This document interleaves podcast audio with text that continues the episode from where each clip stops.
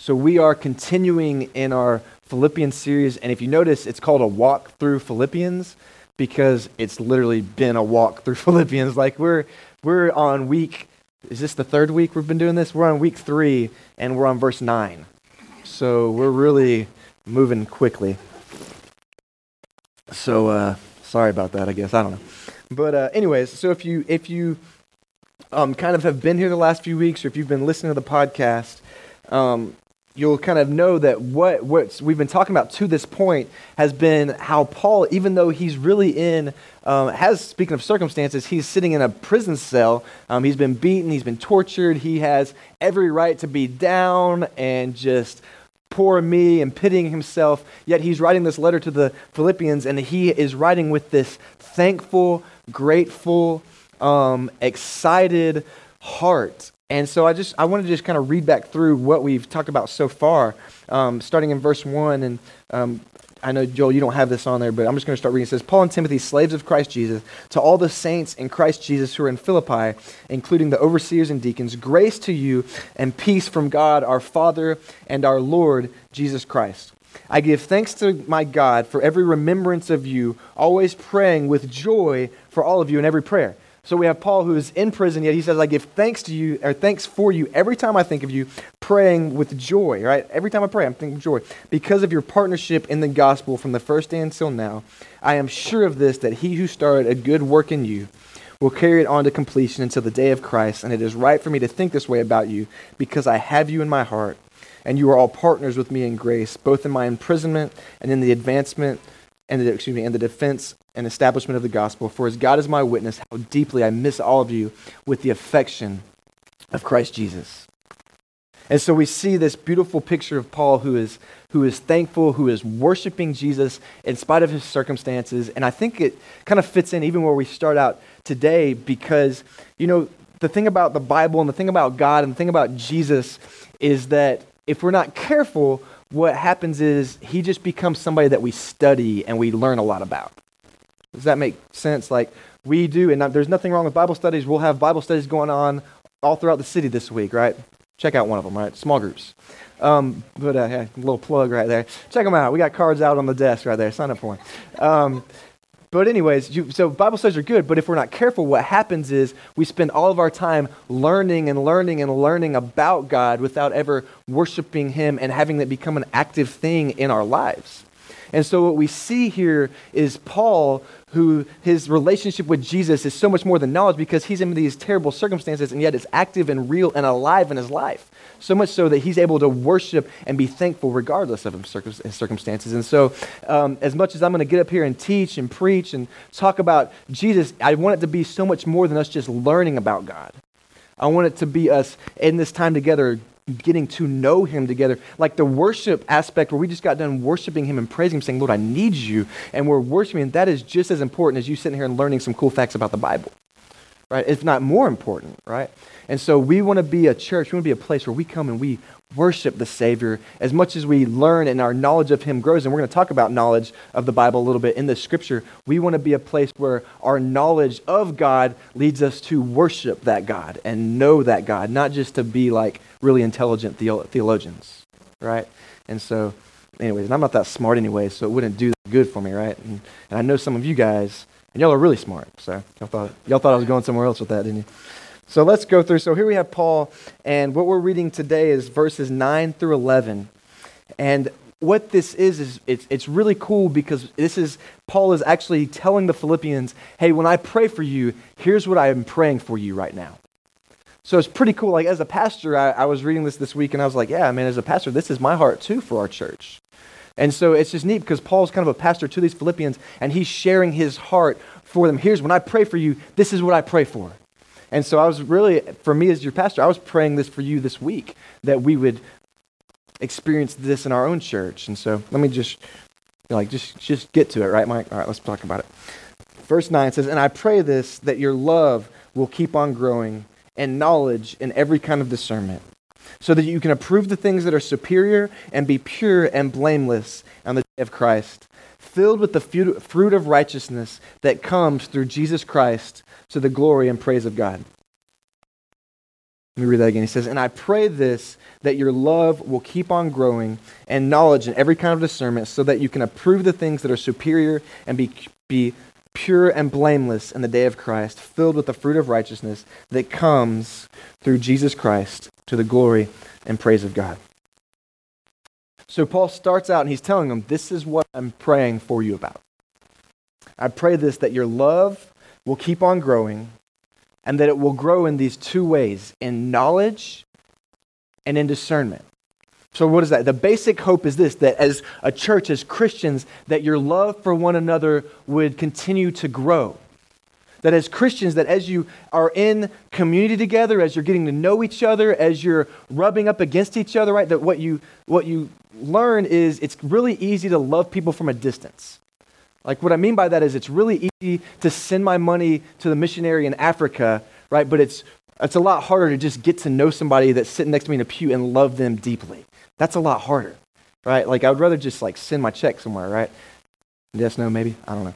Right? But but what we see is so Paul's saying, hey, I want you, as you get to know, as you grow in community together, I want you to grow in this love relationship together. I want it to be something that is continually to growing, to be growing and becoming bigger and bigger amongst each other. And he's not talking about like this hippie kind of love, right? Like he's not talking about like peace, love, joy. Like like like I had these friends whenever I was in they weren't really my friends. I wouldn't really claim I like knew one guy that was a part of the group. And they had this relationship where they they thought that they had like this deep like dude, I'm, have you ever heard the the saying a good friend will bail you out of jail, but a great friend is sitting in jail next to you? You ever heard that? That's like kind of true, but that's kind of what these guys believed with each other. Like, dude, we party together, man. We just love each other, right? But then as soon as it got hard, as soon as it hit the fan, they're like, peace, dude, I'm out. Right? That's not this real, that's not the kind of love that Paul is talking about here. He's talking about something that's deeper in our Christian faith. And biblical love isn't like this mushy, hit, I mean, it is mushy, I mean, you know, but it's not an emotional thing. It's deeper than that. It's biblical love is really, if I were to define it, I would say it's, it isn't just this, but it's definitely this. It's sacrificial, it's active, and it pushes us to do some things that we probably wouldn't want to do on our own if it wasn't for it. Like it's sacrificial in that, I mean, we think of just the example that we have. If you look at something as simple as John 3:16, right?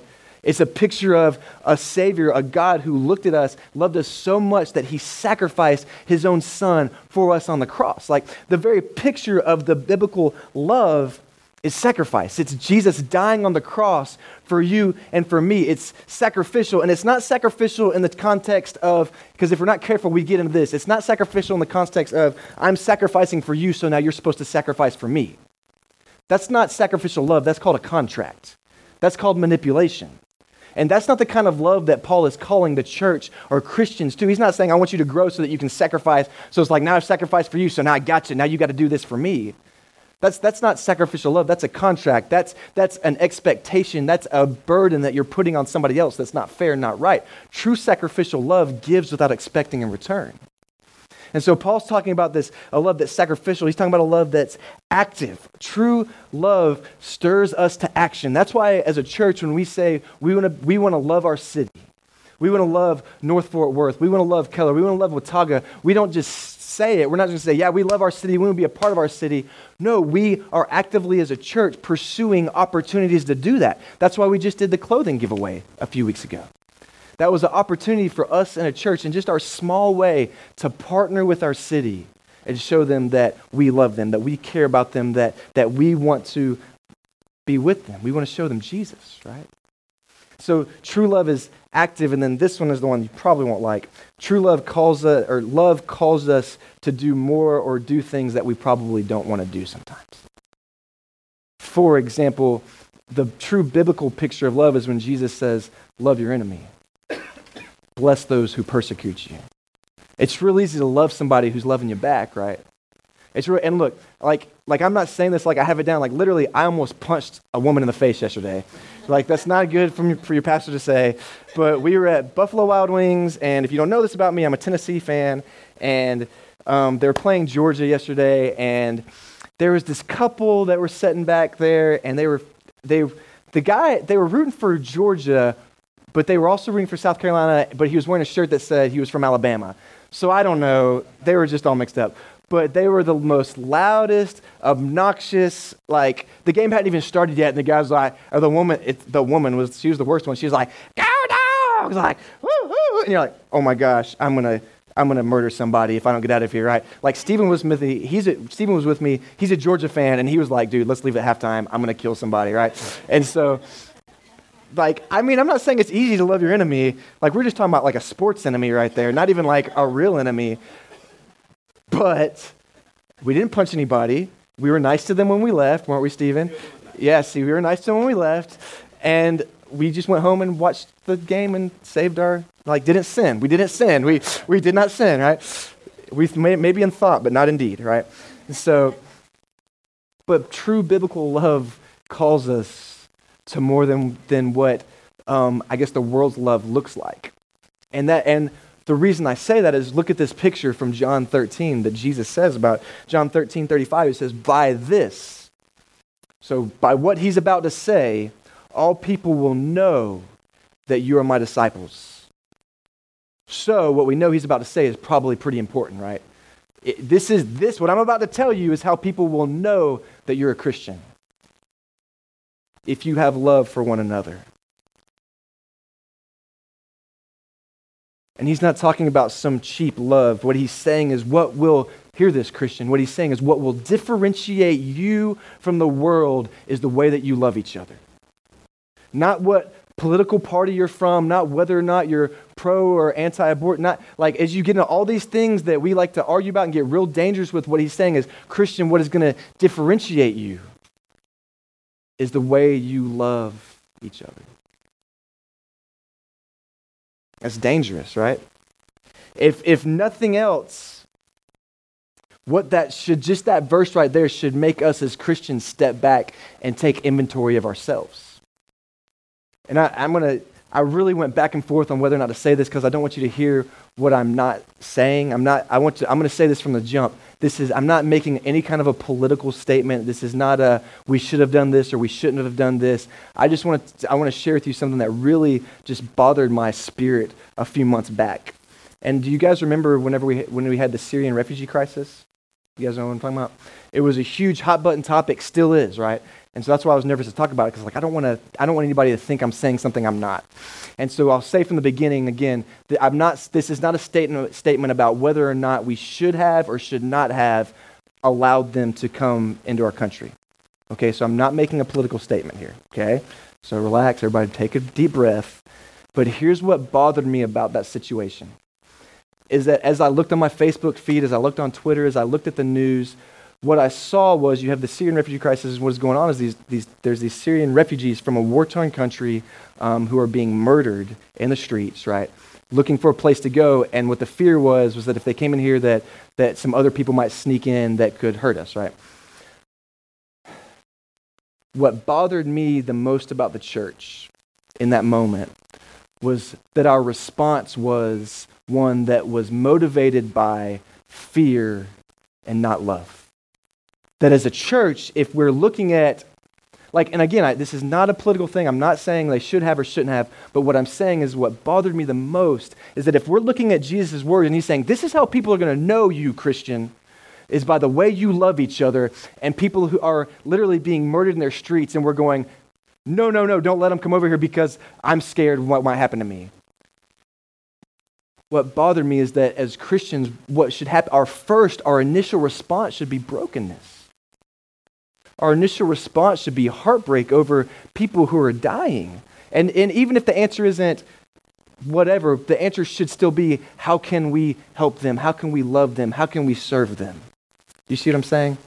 It's not a, it's not a, I'm not making a political statement. I'm saying it just bothered me that, that what, I, what I saw, maybe my view is wrong, but what I saw from the people I was hearing from was a response from the church more based in fear and not love. And what we see is a God, a Jesus who's, and Paul saying, I want you, church, to grow in the way that you love each other. And so, what I want us to say this is that it's impossible. Um, that kind of love is impossible for us from a human nature, a human standpoint to give out. Like it's we can't truly love sacrificially. We can't truly love actively. We can't truly love our enemies on our own. Like that's just not something that I have the capacity. Like if I'm going to kill a woman in Buffalo Wild Wings, you better believe that like I'm going to have a really hard time loving someone who's deeply scarred me. But that kind of love is something where that Jesus does in us that helps us to rise above that. It's literally a supernatural love that we as Christians are called to pursue. So, Paul's hope for the Philippians is this his ultimate hope is that they would grow into the capacity, the way with which that they have love for one another. And he says, I want this, this to happen in two ways in, the, in your knowledge and discernment. So, what is he talking about with knowledge? Knowledge of what? What he, it seems to be what he's talking about is like a spiritual knowledge, knowledge of God, knowledge of God's will, um, uh, knowledge of who he is, knowledge of Jesus, right? Literally a knowledge of, of the scriptures in a way. And so, how does that, like, how does knowledge of the Bible help us in the way that we love each other? Well, here's the thing is knowledge of God, knowledge of the Bible um, teaches us what God has to say about our relationships. Like, I wouldn't know that I'm supposed to love my enemies if I didn't know what God had to say about what, how I'm supposed to treat my enemies. Does that, does that make sense? And so it's literally, uh, Christian, you need to grow in your knowledge of the scriptures. You need to grow in your knowledge of Jesus and God and, and who he is, what his nature is, what he thinks, what he says, so that we can know what he has to say about um, and the context of our relationships, the context of dating and marriage, the context of loving others, the context of our, how we treat our enemies, our friends, our coworkers. He wants us to grow in that. And, and no, there's not like, like I said, dating and marriage, there's not like, you know, John 5.22, okay, you can go on three dates and then you're allowed to hold hands. That's not in there. But what happens is as we learn the Bible and as we understand God's knowledge and his, uh, God, not, God, not God's knowledge, as we understand God's nature, we begin to, are able to line that up with, okay, here's kind of how God seems to think about things. So that's how that affects the way I should act in this situation over here. You see what I'm saying? And so it's literally, it, like some of it's cut and dry, like when, when Jesus says, Love your enemies, bless those who persecute you. That's pretty cut and dry. Like that seems to say it's sin if you don't love your enemies. That's pretty hard to read into another way. Um, but there are things that we have to learn basically God's nature, his character. Without a love rooted in the knowledge of God, we won't or we can't know how to love the way God calls us because it feels right love isn't right. Like if it feels right, it's right. That's just not the truth. But love is always rooted in and founded in truth. And where we learn that truth is God. What he has to say, what he thinks. So, so, so Paul's prayer is that they would grow in love, and how they would do that is in knowledge of what God thinks about how they should act in their relationships, and then secondly, in discernment. So, knowledge asks the question, asks the question, what is right? So, what does God have to say about what is right? Discernment asks the question, what is best? Discernment asks the question, discernment asks the question, what is best? So, if you uh, are faced with, and you'll, you've, I'm sure this has happened to you multiple times in your life, you've been faced with a situation or a question, and there's multiple right answers right? Like there's several things that could be the right answer, but you don't know which one to choose. Discernment is what helps us in there, telling us what is best, not just what is good not just what is okay, not just what is right, but what is best. And so, what Paul is saying is that I want you to grow in your knowledge of how you love each other so that you can know how to love each other as Christians, how you can love each other as a church in the best possible ways. Like, relationships are complicated. Can anybody, would anybody disagree with that? If you don't think that that's true, you've never been in a relationship with anyone in your life, okay? Like, relationships are complicated. I've offended people by walking past them before, and I'm like, I'm, you know, like, it's just complicated sometimes, right? I am a pretty offensive person, so I'm sorry. Um, but so knowing that we're supposed to love each other, knowing that God calls us to know each other, doesn't mean that we necessarily know how best to love each other, right? And so, as, as an example, um, this one is right to my own my core. Right, as a husband, I know that the Bible has a lot to say about how I'm supposed to treat my wife how I'm supposed to love her. Like I, it says I'm supposed to pour myself out for her. I'm supposed to love her like Christ loved the church. Um, those are some really like big things, right? Like Christ loved the church. Well, what in the world does that look like, right? Does that? I mean, I don't. I'm still learning that, and Katie would tell you that. He's still learning. Give him time. All right. But what it means is things like we're supposed to love sacrificially. I'm supposed to put her needs ahead of mine. Um, I'm supposed to be devoted to her, both with uh, my heart, with my mind, with uh, my eyes, devoted to her, right? Um, those are foundational things that I know about my marriage, but what and I that I know I'm supposed to do. But how does that play out? So how do I, in the best way, love her as my wife? How do I um, lift her up as my wife? How do I do that? Well, that's where discernment comes in. And so what Paul is saying is, I don't want us, you to just grow in your knowledge of this is what I'm supposed to do, but grow in your discernment of this is how this plays out in our lives with each other right? So that we won't be a church that's just sitting around going, well, I know that this happened and I hurt this person, but I was in the right. Who cares, man? Like, if you hurt that person, use your discernment and make it right. Don't just be in the right, right? Okay, thank you. So Paul is coming is calling the Philippians to grow in their love for one another. They would grow in knowledge of what God is God's expectation of loving each other looks like, and secondly that they would grow in how and act in learning how to act to actually actively practically play and live that out. And again, I'll use the I Love My City as an example. Like, so we do the I Love My City events where we want to serve our community. We want to serve, we want to love um, this area but we're not just going to go, all right, we want to love this area, so we're just going to go stand out on a street corner and like just hand out clothes to people. I mean, I guess that could work, right? But the, in our discernment, what we thought the best thing to do with that would be to partner with the city and say, how do you guys think would be the best way for us to serve our city with these clothes, right? And so that's kind of that's kind of the difference in discernment and knowledge. So then Paul moves on, verse 10. He says, So all of this all of these things that I'm talking about, growing in love and knowledge and discernment, is for this reason, so that you can approve the things that are superior and can be pure and blameless on the day of Christ. That seems like it has a pretty big purpose behind it, don't you think? Being pure and blameless on the day of Christ, kind of a big deal, right? So as we do this, the result will be that we, um, he says that we'll approve the things that are superior, be pure and blameless. So the first thing is that Paul's saying the result of this will be that you can approve the things that are superior. That sounds like really big, heavy language, but it's actually really simple and practical.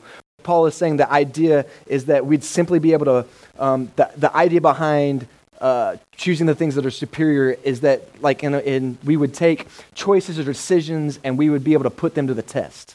So, like uh, a baseball team having baseball tryouts and finding out which guys are the best baseball players, that's literally putting someone to the test to see if they can play or not. All right. Maybe we should. Never mind. Well, be quiet there.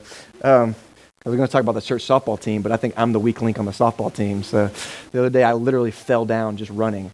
So, um, anyways. Um, but so the idea is that we would be able to put these things, these decisions, these choices to the test. And in our knowledge of what God has to say, in our discernment, we'd be able to choose what is the superior choice. So this, this goes along with that. Um, and as Christians and in our Christian walk and our Christian life, we have so many choices, right? There's so many things that can come up that can distract us, that can get in the way, so much good that gets in the way of the great so much good that gets in the way of what God has called us as Christians to do and be. And so, what Paul is saying is that I'm hoping that you can learn this discernment, this knowledge, and loving each other um, that would help you make decisions so that you can always choose the great over the good, so that in your Christian walk you can always be following right closely behind Jesus. So that uh, you, things that, that might be good won't get in the way of what God has called you to do for your family, for your church, for yourself, right? And he says he prays all of this, all of that for two reasons that they would be pure and blameless on the day of Christ. Pure and blameless. The idea behind that word pure is it's the, the idea that they're using in scripture is like sunlight. So, have you ever? I mean, I'm sure you guys have never done this. I've just seen, and I have never have. I've just seen on like movies and stuff. But where they somebody like takes somebody else's mail and holds it up to the light. You know what I'm talking about? You hold up, and what happens? They it holds up to the light, and the light reveals what? What's inside, right? Somebody say money. Reveals money. Yeah. Oh, son, got a check, right? So that's the idea behind this is that we would be pure in that as like sunlight shining on us reveals. So as the sunlight reveals what's in us, what is in, inside of us would be revealed as pure, that it would be kind of the ideas without hidden motive, without secrets, without um, uh, which kind of like what you see is what you get. Right? There used to be this prayer that I would pray when I was uh, in college, and it was from this phrase, and I never could get it right, but I think it's like coram deo is the way that you say it. And what it means is a Latin phrase that means before the face of God. And so it's kind of the idea is that, that our lives would be pure, that our lives would be lived out before the face of God, so that whenever the sunlight is sh- shown on us, what is revealed inside us would be pure and without blame, right? Without offense. We talked about kind of how that happens in our lives as we grow in love and knowledge of what God has to say about how we love each other, how we live as Christians, kind of goes along with something that we mentioned in the men's group um, Wednesday night, where we were talking about, the, well, Ryan was talking about this quote from some guy, I don't know, some dead guy, Charles Spurgeon, right? He said, Be killing sin, or sin will be killing you. It's the same concept right? We want to be pure and blameless for Jesus. And if, if we as Christians are not um, actively killing the sin in our lives, it's going to overtake us ourselves, right? And so we have to be careful because if, if we're not, if we take sin lightly, it destroys us. And so that's kind of this idea that Paul is saying is that as we grow in these things, it will help us in discernment in the choices that we make, but then also in what's going on in our lives, that God can reveal sin to us. He can reveal who, what's going on in your life, that we can be killing sin in our own hearts, minds, and lives, so that at the end of the day, when Christ comes, when we meet Jesus, we can stand before him pure and blameless. And the idea is, is beautiful. I was reading what one pastor was saying about this, and he said it's kind of like the reason for this whole text is so that when Jesus comes, we can anticipate his coming and anticipate meeting him versus being terrified of meeting him. Do you see the difference? So, like, the anticipation is, or the fear is, say you. Uh, you're in school and you meet the bully and you're like, I'm going to meet you outside after school and I'm going to beat you, beat the punk out of you, right? You're spending the rest of the day in what? In fear terrified, I'm going to have a meeting with this bully, versus the example he gave was on your wedding day. And so for me, I thought about that day and I was thinking about beautiful day in Georgia, um, had all of my close friends and family around, and just sitting there, how I anticipated that day, how I was excited for that day, how I looked forward to that day, right? And then you see, when you see Katie for the first time, and people told me I cried. I don't really think I did, but maybe I did. I don't know. Um, no, I definitely did. Um, but just that feeling of like, it's finally here. I've anticipated this. I've looked forward to this. I'm so excited for this moment. Right? It's kind of the same thing. What Paul's saying is all of this is so that on that day when Jesus comes or when you meet Jesus, you can anticipate that with excitement. And what is supposed to happen is that because, so for me, as I was looking forward to that day where I got to marry Katie, I was looking forward to it. It affected my whole life right? It affected the decisions I made, so much so that it reordered my priorities in my life, right? It reordered everything in my life. And it's that same thing that Paul's talking about here is all of this is so that when we meet Jesus, we can meet him with anticipation and excitement, looking forward to that day. And what that should do is reorder everything in our lives in the most beautiful way, not like a, oh, I have to, but no, oh, I get to right? Like, if you ask me if any of the reordering or any of the changes that I made in my thinking and all that, looking to that day of marrying Katie, they were all good things that I was excited about, pumped to, and I was willing to do whatever because I was so excited for that moment. And it's the same way in our relationship with Jesus. And so, Paul is saying that all of these things that he's talking about here, growing in our love for one another, our affections for one another, so that we can be pure and blameless before Jesus, are a good thing so that we can look forward and anticipate his coming and all for this final purpose. He puts a nice little bow on it in verse 11. For this purpose, so that we may be filled with the righteousness that comes through Jesus Christ to the glory and praise of God. All of this that he's talking about is in the end for one purpose, so that we can glorify and praise our God. It's this beautiful picture of, um, to, if we're just simply talking about the beginning where he's saying, You, church, love one another, grow deep in your love for one another. Church, Christian, when people see you and they know you, they will know that you're a Christian because of the way you love one another. Is all for one final purpose of what? Of revealing God to the world around us. It's this beautiful thing. Guys, Ryan, you guys go ahead and come on up. And as we kind of wrap up today, I want to encourage you with this. And I want to um, really, I want to give you this one challenge. I'm giving you, I'm going to give you homework today. You guys ready for some homework? I'm gonna give you some homework. Some of you guys have been out of school too long. Some of you have been in school too long. So I'm gonna I'm just gonna give you some homework. Our hope is this as we grow in our love for one another as a church, that others would look at us and look at us as Christians. They would see how we sacrifice for one another, how we love one another, the depths at which we love one another, and even love people that we shouldn't love. Love people who have hurt us, who have broken us, who have scarred us that people would look to us and they would ask, How are you able to do that? Right? Because, like I said before, it's not something I can do on my own. It's literally, it is quite literally a supernatural thing. That as that happens, that people would look at us and we could point them to Jesus. And so, my encouragement, my challenge, my homework for you this week is that you would focus on ways to grow in loving one another. That you would think about how can I grow in my love for the church, for people, for my relationships, and my knowledge and discernment. And so my challenge is this that this week that you would look for, I'm just going to give you two, just two, okay? Two opportunities to love someone in a way that you wouldn't have normally done. Two ways to go out of two, how can I say, two times this week, go out of your way to love someone. So, so just think, I mean, it could be paying for somebody's coffee. It could be, I don't know, cooking dinner for someone. I don't know, mowing your neighbor's lawn. I don't know, David. Um, two ways to just reach out and love someone when you that you normally wouldn't have done.